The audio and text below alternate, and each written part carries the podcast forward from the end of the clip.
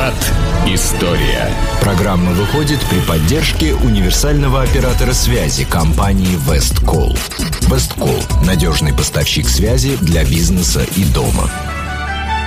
Здравствуйте, вы слушаете радио Imagine. В эфире программа «Виват. История». В студии автор ведущей программы Сергей Виватенко, историк. Здравствуйте, Саша. Здравствуйте, дорогие друзья. За пультом, как всегда, Александра Ромашова. Напоминаю, что в конце программы у нас традиционный розыгрыш. Мы объявим имя победителя викторины за прошлую неделю и назовем вопрос э, этой программы. А призы у нас такие. Во-первых, это фирменная футболка от компании Westcool. И, во-вторых, это компакт-диск.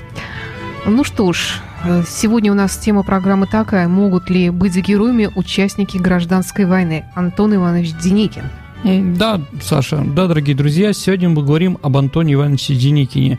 И вообще, как бы такие, ну, гражданская война не то, что популярна сейчас интересно, но идет какой-то процесс реабилитации кое-кого.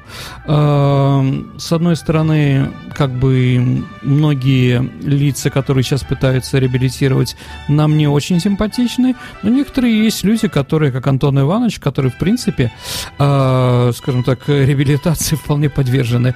Э, и вполне нормально, что мы говорим сейчас об Антоне Ивановиче и там времени. Действительно, дорогие друзья, можно ли в гражданскую войну быть героем? Нет, и Антон Иванович это очень хорошо доказал. Не потому, что он был кровавый какой-то человек, а он доказал тем, что запретил в, белом, в белой армии какие-то награды. Если у красных они придумали орден боевого красного знамени, то белые, благодаря Антону Ивановичу, не получали никаких орденов за свои подвиги, потому что Антон Иванович говорил, как может быть героем на братоубийственной войне. Я абсолютно с ним согласен, больше, чем с красными э, в этом отношении. Итак, ну и посмотрим, да, гля, глядя на биографию Антона Ивановича, может быть, и ответим для себя на вопрос, почему белые проиграли. Итак, давайте начнем. Итак, Антон Иванович Деникин родился в 1872 году в городе Вроцлавик, это в царстве польском, ну сейчас Польска, э, Польша, да.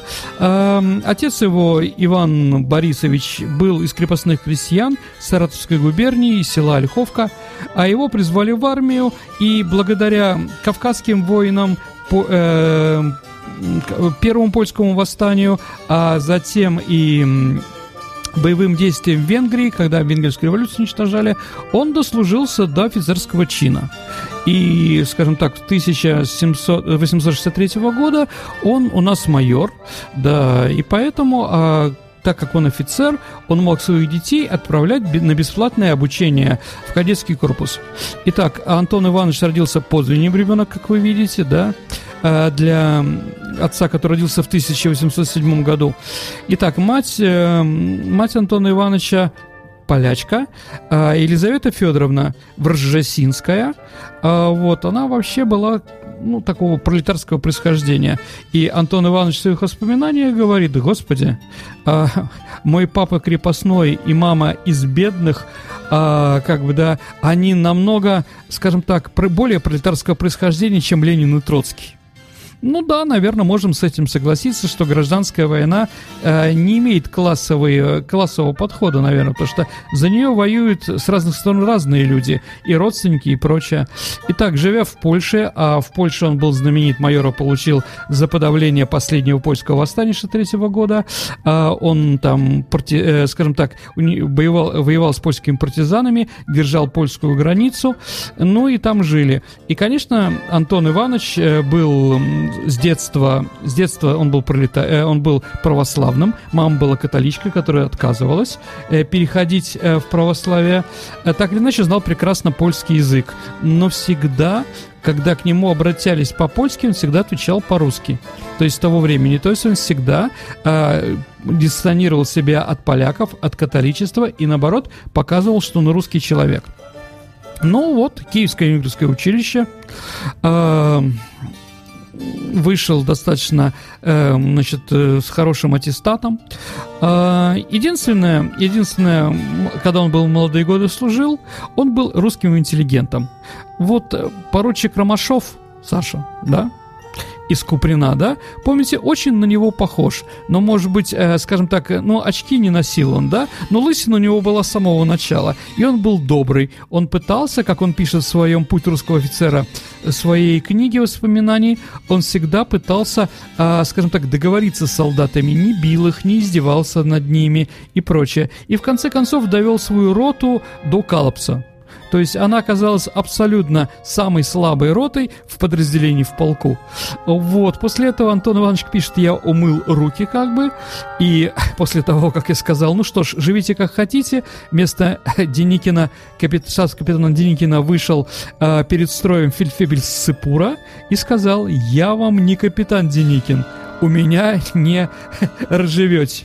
Вот, да, действительно был мягкий человек с мягким характером. Это с одной стороны. Вот такой чисто русский интеллигент, да, пытался словами когда словами не получался, получался другими вещами, да, а, известен тем, что очень был скандальным человеком, борец за правду исключен из академии, но после жалобы восстановлен на первом курсе. А после окончания академии новый скандал с генералом Сухотиным. А, ему попросили, когда он писал ему письмо, написать с милостью. На что Деникин сказал, я у генерала Сухотина милости не, прош... не прошу. Генштаб его тоже не взяли из-за характера. Два года он э, писал жалобы, э, жалобы в, Петербург, требовал пересмотра. Так или иначе, в 1902 году он стал офицером Генштаба. Как видим, вот такая вот, скажем так, характер у него такой вот, с одной стороны, добрый, а с другой стороны, очень въедливый. Э, началась война в 1904 году, русско-японская, и он пишет заявление и уезжает на русско-японскую войну. Ну, как видите, достаточно похоже на то, что было с генералом Корниловым в чем-то, да? А вот, герои русско-японской войны.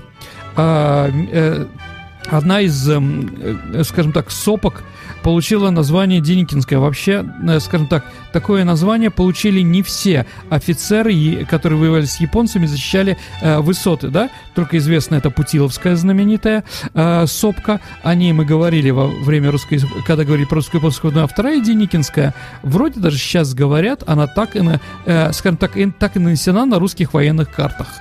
А, потом он ушел в партизанское движение рейд по тылам японцев вместе с таким, ну, таким самым, наверное, известным героем Первой мировой войны, таким офицером Мищенко, да? Вот этот кавалерист, который, э, скажем так, по тылам проходился очень хорошо. И действительно, он стал героем, был награжден. А, кстати, вот тут заметили еще одну черта его характера. А, он был очень, э, скажем так, хорошо сходился с начальством в боевой обстановке. Сначала у него прекрасные отношения были с весьма непростым таким человеком, как Ренни Камфом, который знаменит потом, да, э, гибелью Восточной Пруссии, да, э, армии его. А потом ушел и пошел к смертельному врагу Мищенко, и там сдружился. И с Корниловым у него были а, Лавром Георгиевичем, уже будущим, в белом движении тоже прекрасные отношения. Это что говорит? Знаете, Саша, есть такие люди вторые. Вот они а, прекрасные люди под, своим, под своим начальником, исполнительные, хорошие, но когда их назначают на первую должность, они пропадают они становятся, ну, не могут они первые, да, не могут брать на себя какие-то командные такие вещи. Ну, известный генерал Куропаткин, да, прекрасный человек при Скобелеве, его адъютант, да, но когда Куропаткин возглавил наши войска в Японии, э, в Манчжурии, ничего не получилось.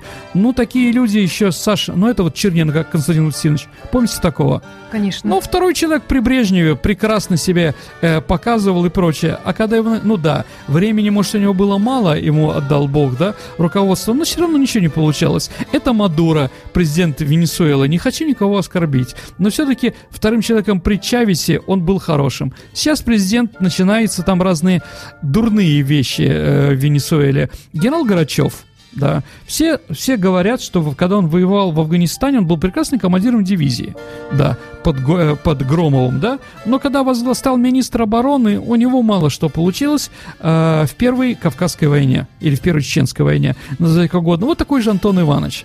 Добрый, с одной стороны, прекрасный генштабист, прекрасный военный, храбрый человек, но брать на себя вот такую вот э, тяжесть при, принятия не только военных, но и политических каких-то решений, для него это не удалось. Может быть, так и не получилось у него во время гражданской войны. Ну да ладно, продолжаем. Война окончилась. А, значит, он заканчивает начальником штаба дивизии. А, революция по всей стране. А, тоже интересно. Он с офицерами, которые идут вот уволенные, да, запасы приезжает в центр, революционная Сибирь, железная дорога кипит. И поэтому он э, с офицерами захватывает поезд, Саша, да, пассажирский, да, и вот э, говорит Э, значит, э, машинисту, чтобы он двигал в Россию. И вот они так, отстреливаясь, э, веселясь, да, от станции к станции продвигаются. Это не удалось Колчаку, как вы помните, да, его поезд заблокировали, он вынужден был сдаться. А Деникин был не такой, да, они прорвались уже в мирное время, да, в мирную территорию, на территорию Европейской равнины. Там ему предложили э, военном округе, стать штаб-офицером кавалерийского корпуса. корпуса. Э, вот. И опять обострительное чувство справедливости вновь сыграло с Деникиным. Он написал не совсем корректное прошение Генштаб, э, вот, что, мол, по его должности, которую он служил э, в войне с Японией, это для него мало. Да. Вот. И после этого эм, после этого ему при, прислали письмо, такое тоже хамское. Ему предлагалось стать начальником штаба 8-й сибирской дивизии, снова ехать в Сибирь. И в телеграмме было написано, в случае отказа он будет вычеркнут из кандидатского списка. На что Ивана, Иван, Антон Иванович сразу послал корректную телеграмму. «Я не желаю». После чего ему предложили же нормальную должность начальника штаба 53-й резервной бригады в Саратове. Ну вот, как бы, да, его предки из Саратова. Вот он там какое-то время был. И еще одна привычка была у Антона Ивановича, которая не очень не нравилась начальству. Он был писателем. Он писателем э, писал произведения, ну как Куприн. Ну Куприн, извините, уволился из армии. И после этого писал уже свои взгляды на армию в этом поединке, да. Э, выстреле, да, э, который там был, да, писал он под названием, э, под псевдонимом Иван Ночин. Но вы знаете, на кого он больше всего был похож в это время? Это вот, знаете, герой э, швейковского э, произведения «Обхождение правила Швейка», там был такой Марик, да, который писал будни, будни армии. Многим офицерам, генералам не нравилось, что он писал. Но опять-таки, да, ничего с ним поделать не могли. Но в это время его железная, значит, э, э, его переводят в железную бригаду. Железная бригада получила название еще до него. В это время он охраняет Пилсудского э, в Варшавской тюрьме. Ну, тоже известный человек в будущем, да. А дивизией командует э, генерал Брусилов.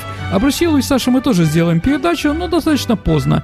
Итак, а, начинается начинается Первая мировая война, он в Киеве, сразу просится на фронт, и с 15 -го года он возглавляет эту самую э, железную бригаду. Вот подвигов один за другим.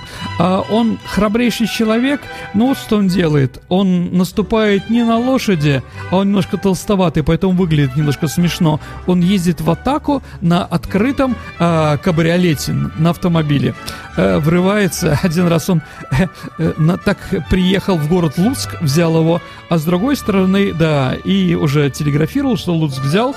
Через 6 часов туда приехал, а, ворвался с другой стороны генерал Занчковский, и вот Занчковский пишет тоже из Луцка, а, значит, я освободил, я освободил Луцк, на что ему из штаба фронта говорит, я и арестовал, и взял в плен Деникина. Он получает все награды, как он только может. В это время, э, во время его битвы в Галиции, вот этих вот войн, он познакомится с теми людьми, которые потом надолго с ним и в истории станут рядом. Это командир 12-й кавалерийской дивизии генерал Каледин, будущий атаман, да? А командир 48-й пехотной дивизии Лагеревич Корнилов – и начальник штаба фронта до марта 15 года был генерал Алексеев. Все те, кто встанут во главе белого движения на юге России. Вот, вот что он пишет. Положение дивизии, когда он там воевал, было необыкновенно трудным. Австрийцы, вводя в бой все новые силы, распространялись влево от правого фланга армии. Сообразно с этим Удлинялся мой фронт, дойдя в концов концов до 15 километров. Силы противника, пишет он вот в своем донесении начальства, силы противника значительно превосходят нас, почти втрое, и обороняться при таких условиях невозможно. И я решил, товарищ, господин генерал, атаковать. Вот такой храбрый и интересный, да. За два года войны Деникин получал четыре высочайшие георгиевские награды этот максимум, на который рассчитывать мог начальник дивизии. То есть он получил Георгия четвертой степени, Георгия третьей степени, а, георгиевское оружие, да. А, вот. И в Первая мировая война, конечно же, он принимает участие в Бурсиловском прорыве. Тоже герой, настоящий генерал-лейтенант становится. Его потом переводят в Румынию, и тут революция. Революция, он ее принял нормально. Он был либералом, он всегда выступал за конституционную монархию. Это тоже потом его, как бы вот, то, что он был либералом, это его легнет. И, может быть, тоже одна из причин его поражений во время его бе- бе- белой армии во время гражданской войны. Итак, Корниловский мятеж он поддержал, а, но он был уничтожен. Еще раз, дорогие друзья, давайте вспомним, я уже говорил, что в чем были сила и проблемы у Деникина, Корнилова и других военачальников.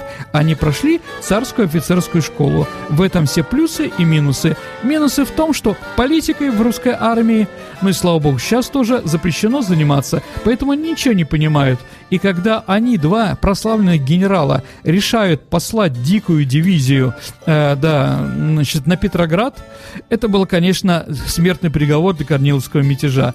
Впрочем, Саша, мы с вами уже на эту тему говорили, да, вы, дорогие друзья, тоже можете прослушать э, про, про этот поход, да, другой нашей передаче. Его арестовывают, отправляют в Быхов, это гарнизонная тюрьма, когда происходит Октябрьская революция, они бегут из Быхова. Знаменитый ледяной поход до 31 марта 18 года убивает генерала Корнилова, и он становится главой Белой армии. Ну, еще раз, дорогие друзья, белые армии, они себя так называть, стали называть достаточно поздно. А, сам Корнилов, э, сам Деникин говорил, мы хотели, чтобы наш флаг был красным, чтобы наше движение красное, потому что символ России – это красный цвет. У нас же даже Саша Чебурашка красный, если вы знаете, в последнее время. А, вот, да, ну, белый, э, то есть, но Ленин опередил товарищей, белой, э, значит, Ленин опередил, и поэтому они стали э, белыми. В чем же проблемы были белого движения? Во-первых, конечно, они мстили. Сам, э, сам Кар- э, Деникин запрещал, э, запрещал уничтожение, расстрел пленных, еврейские погромы, грабежи. Но время было действительно нервное. Вот что он пишет сам в своих воспоминаниях. «Каждый день картина хищений, грабежей и насилия. Ничего сделать с этим не смог. Да, действительно, что бы он там ни говорил, ненависть такая была, что о них уже и не слушали э, своих командующих в этом направлении. И он твердой рукой это сделать не мог, интеллигент. Всего в Белом армии Юга России было около 200 тысяч человек, из них тысяча в тылу. То есть еще одна проблема – нету резервов, никаких резервов. Поэтому пока они наступают медленно, худо-бедно, да, а перед ними красные отступают, все хорошо. Но как только красные э, делают контрнаступление, все, армия сразу откатывается. Это произошло. Не дошли 300 километров до Москвы, взяли Орел, подходили к Туле, но как раз в этот момент было контрнаступление, и армия побежала. Да, Вторая проблема, конечно, у Деникина была, э, он не мог, э, скажем так, политически э, договориться со, с разными силами. Еще раз, он отменил э, в своей армии гимн «Боже, царя храни», Вместо него ввел э, преображ... Э, марш преображенцев. Саша, помните во второй неуловимой истерии, где там штабс-капитан Овечкин, да, и Буба Косторский поет «Боже, царя храни», и там происходит драка. Вот это как раз действительно, ну, не то что зарисовок со стороны белых, а такая ситуация. Если он отказывается от «Боже, царя храни», значит, он монархи... не монархист. Поэтому генерал Келлер, э, герой герой героев Первой мировой войны, кавалерист такой, граф великий, отказывается вступить в белое движение, потому что он монархист, он не хочет. И его с большим трудом уговорили возглавить северные, э, северную часть э, белого движения, и он говорит, тогда я все равно буду считать себя за монархистом, да, хорошо, да, и вот эта ситуация, кто его поддерживает? Он хотел, чтобы его поддерживали как можно больше людей, но не получалось, слишком в белом движении были разные группировки, от каких-то социалистов э, до крайних монархистов. Это, конечно, тоже сыграло плохую роль с белым движением. Очень плохие, третья причина поражения, очень плохие личные отношения э, Деникина с союзниками с, ну, скажем так, с европейскими и другими э, странами. Не любил немцев, э, говорил, что они наши враги. Я с ними, говорил Антон Иванович, никаких договоров о мире, брестских миров не заключал поэтому буду воевать. И когда немцы взяли Ростов, он приказал взорвать единственный мост через реку Кубань железнодорожный, чтобы они дальше не пошли. Это, конечно, здорово, дорогие друзья, но и взорвав этот мост, он не мог переправлять резервы для своих, для своей группы вот генерала Киллера на севере. То есть вот такие вещи, да, а, нецелесообразно было взрывать мост, конечно. Вот, с Антантой лучше нет. А Деникина раздражала колониальная политика Антанты, ее стремление получить от интервенции максимальную выгоду. У нас была передача о интервенции, ну и так вот как бы, поэтому много говорить об этом не буду. Единственное скажу, что э, такой грубоватой, нарочито грубоватой манерой Антон Иванович пытался отучить французов и, и англичан, как он пищал, писал, от обращения с русскими властями как будто вы общаетесь с колониальными бутафорскими туземными властителями. Но действительно, французские офицеры, наученные на службе в колониях, где-нибудь во Вьетнаме, Мадагаскаре или в Алжире, а, они, конечно, также относились и к русским к сожалению. Да, но если мы говорим, что какие войска французы бросили э, на, в Россию, это были, конечно, сенегальские полки. Поэтому в 19-20 году большой, в, в Одессе впервые появились мулаты в большом количестве. Э, да. Вот, он очень, да, и он говорит, что такое обращение с места был положен конец, когда он возглавил вооруженные силы Юга. Э, и, конечно, он боролся, э, чтобы французская оккупация Одессы, э, скажем так, э, не делалась так, что мы Одессу потеряли. С другой стороны, национальные движения, какие Маннергейм, Маннергейм отправил его своих переговорщиков с предложением, что он возьмет Петроград. С условием, что Деникин признает, что Деникин признает свободную Финляндию. На что Деникин сказал нет – что он выступает под лозунгами «Великой, единой, неделимой России», ну, сразу от него оттянулись все сразу другие, кто хотел как-то помогать, и, ну, там, национальные какие-то окраины. Ну, и сказал, что будем решать, какая будет Россия э, после победы на учительном собрании. Ну, понятно, что после дочки в четверг. Что это тоже всех не устраивало, конечно. А, вот. Ну и главное, почему проигрывал, э, проигрывал Бень, э, э, Белые, наверное, лучше Ивана Бунина никто об этом не сказал. Потому что для простого народа, простого народа, наступление русских они характеризовали э, красных как «наши идут». Думается, что в этом все наши и таится объяснение причины поражения гражданской войны. Нашими Деникин в глазах народа ну никак не мог стать, хотя тоже сын крепостного крестьянина все вроде, да, э, тому, чтобы такой интеллигент, добрый, да, никого никогда не бил, не повышал голос. Но генералы у нас не умеют заниматься политикой, да.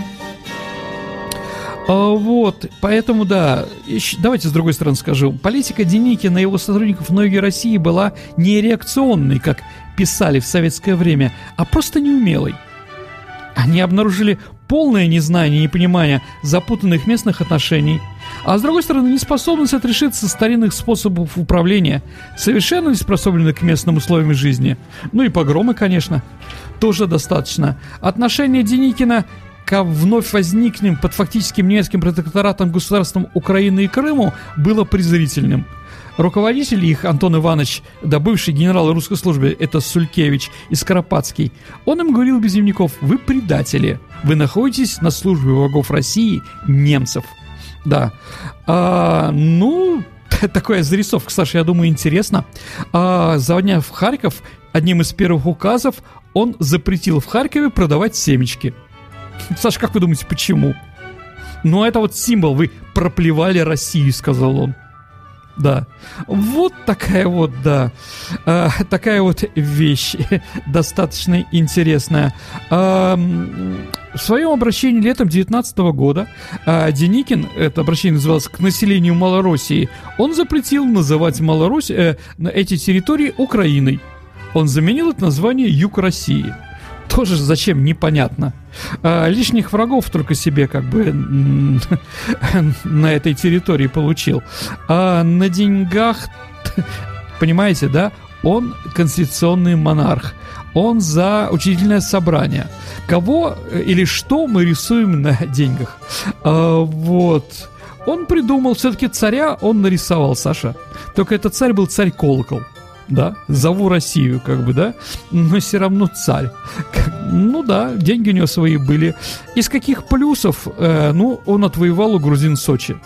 То есть изначально Сочи входил в состав Грузии, вообще грузинское название Сочи. Он у них их отвоевал как раз во время этой гражданской войны. Поэтому Сочи сейчас наша, а не абхазская или грузинская или еще чья-то. Ну и середины 19 года, что можем сказать точно было не в плюс ему, э, он начал ругаться, ну, видимо, тоже от этой без, безысходности со своими генералами. Главный конфликт был, конечно, с бароном Врангелем. Барон Врангель, он был героем, действительно кавалеристом, очень уважаемым человеком и в русской армии в Первую мировую войну, командующий кавалерийской дивизии, да, хотя он без образования был э, офицерского, да. Э, затем герой, конечно, ну, опять-таки, да, один из самых известных военачальников у белых. И вот у них прошел конфликт. А конфликт у них произошел по такой теме, куда наступать. Врангель требовал наступать через Царицын а, на, ю, на встречу с генералом, с адмиралом Колчаком, чтобы совместно, а, а, совместно с ними наступать на Москву с востока. А Деникин считал, что Москву, э, что надо намести на Москву. Но в конце концов наступление на Москву провалилось. Но честно сказать, что и Колчак не ставил собой цели объединяться с Деникиным. Не знаю, какие у них были отношения, так или иначе. И тут это все отступление. Отступление, еще при том казаки кубанские устроили Деникину, в общем-то, предательство. Они организовали свое независимое государство, пошли на заключение договора с горцами, и поэтому фронт, да, и казаки ушли из белого движения. Поэтому фронт рухнул. Это вот трагедия, неудачная эвакуация в Новороссийске. Если помните, а, Григорий Мелехов как раз попал в плен красным, да, сдался под Новороссийском, потому что не было ни кораблей, не было ни желаний, все бежали. А, и это было последней каплей. И 4 апреля 2020 года военный совет назначает главнокомандующим э, значит, э, главнокомандующий белым движением барона Врангеля. А Деникин уезжает, уезжает в Англию. Э, выехал в Англию, больше он в России не встретился со своей семьей. А, семья у него была Ксения такая Чиш, тоже интересно, на 1892 года рождения, то есть на 20 лет его моложе. Познакомились с ним тоже интересно. А, во время охоты в Беловежской пуще, когда он служил а, в Польше, хотя он, еще раз, Польшу называл Привислинским краем, тоже странное такое вот это вот чванство русское, конечно. Так вот, Охотев он услышал в крике о помощи и поскакал туда и увидел, что а, один охотник, неизвестный ему, а, залез на дерево и под ним стоит а, кабан, который пытается его оттуда сбросить. И вот он убивает кабана, и этот человек был сборщик налогов Василий Чиш, он пригласил его к себе. У него родилась дочка, сказал он, да, и я хочу вас пригласить на крестины. И вот Антон Иванович приехал молодой, да, э, на эти крестины, посмотрел на этого младенца и прочее. Через 20 лет она стала его женой. Тоже вот интересно. У товарища Сталина такая же история с Надеждой Лилуевым. Там, конечно, Кристины Сталина не приглашали, но по преданию он спас ее, когда ей было 5 лет или 6. Она упала в Каспийское море в Баку, он нырнул и ее спас так или иначе. В общем, романтическая такая картина. А, она была его женой до конца. А, родила она ему только одну дочку, которая стала потом знамена, очень красивая была, и стала во Франции знаменитый телеведущий, который в 60-е 70-е годы на центральном французском телевидении, ТФ-1 так называемый, да, брала политические интервью у всех известных людей. Ну вот. А, к сожалению, сына она ему не дала, Ванечку, как он мечтал, были тяжелые первые роды, а, поэтому больше у них детей не было. И так он уезжает сначала в Англию, потом во Францию, потом из Франции в Венгрию. Ну, это вот такая... В Англию он уехал, писал, у него было 13 э, фунтов стерлингов в кармане. Но еще раз, у такого человека, как Деникин, воровать все, ну там, в, ну, многие воровали, он нет. Он был выше этого. Поэтому, извините, он был нищим достаточно. Но вот начал писать воспоминания, очерки русской слу, э, смуты, знаменитые его произведения, э, платные лекции и прочее, прочее. Там журнал, газету «Доброволец», он был главным редактором. А в политике он в эмиграции не занимался практически, отошел и перед войной Второй мировой стал вопрос, а, надо ли... А, понятно, что вот сейчас Гитлер может напасть на... Немцы могут напасть на Россию, на Советский Союз. Надо ли помогать Гитлеру? в этой победе после коммунизма.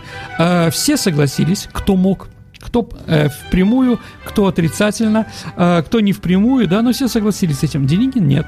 Он сказал, с немцами никакой освобождения России быть не может. И действительно, его такая патриотическая политика во время Великой Отечественной войны, э, где он отказывался общаться отказывался общаться с немцами, отказывался общаться с власовцами в том времени, чтобы он их возглавил. Но было сказано, это был действительно шаг достаточно такой патриотический и правильный. Ну и в конце концов на свои деньги он купил эшелон медикаментов для Красной Армии и отправил его на территорию России. А, после войны, а, после войны стал вопрос, что, ну, наши потребовали отдать э, по списку у Франции, где были достаточно левое правительство, там были коммунисты, вице-премьером был Марис Торрес, э, президентом был социалист Тариоль, и вот во Франции стало опасно находиться белым иммигрантам, потому что они стали выдавать власовцев, высших пленных наших, которые попали, э, попали Э, во Францию э, из концентрационных лагерей или туда бежали, да, и некоторых иммигрантов. Поэтому он вынужден был уехать из Франции в Соединенные Штаты Америки. Тоже интересно, он всегда себя отрицательно позиционировал, э, с, скажем так, с поляками, терпеть их не мог. Но квота на русских иммигрантов в Америке была заполнена. Тогда он вспомнил, что родился в Польше, и как поляк он уехал в Соединенные Штаты Америки. Не знаю, как это с его, э, скажем так, э, теми вещами, которые он говорил, да, но вот уехал как поляк. В 1946 году, уже находясь в Соединенных Штатах Америки, он написал меморандум генералу Эйзенхауэру, как солдату. А, и в котором, да, он предлагал, предла, э, требовал запретить выдачу красным власовцев и других, э, других людей, которые, э, которых, которые воевали против Советской России. Ну и в этом меморандуме он сказал такую фразу, что если будете воевать с Россией, то очень вам не советую, не воюйте с русским народом. С русским народом воевать нельзя, воюйте с коммунистами, а то уподобитесь Гитлеру.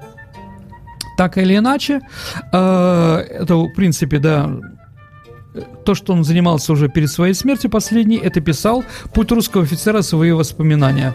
Он их не дописал и умер в 1947 году в Ан-Арборе.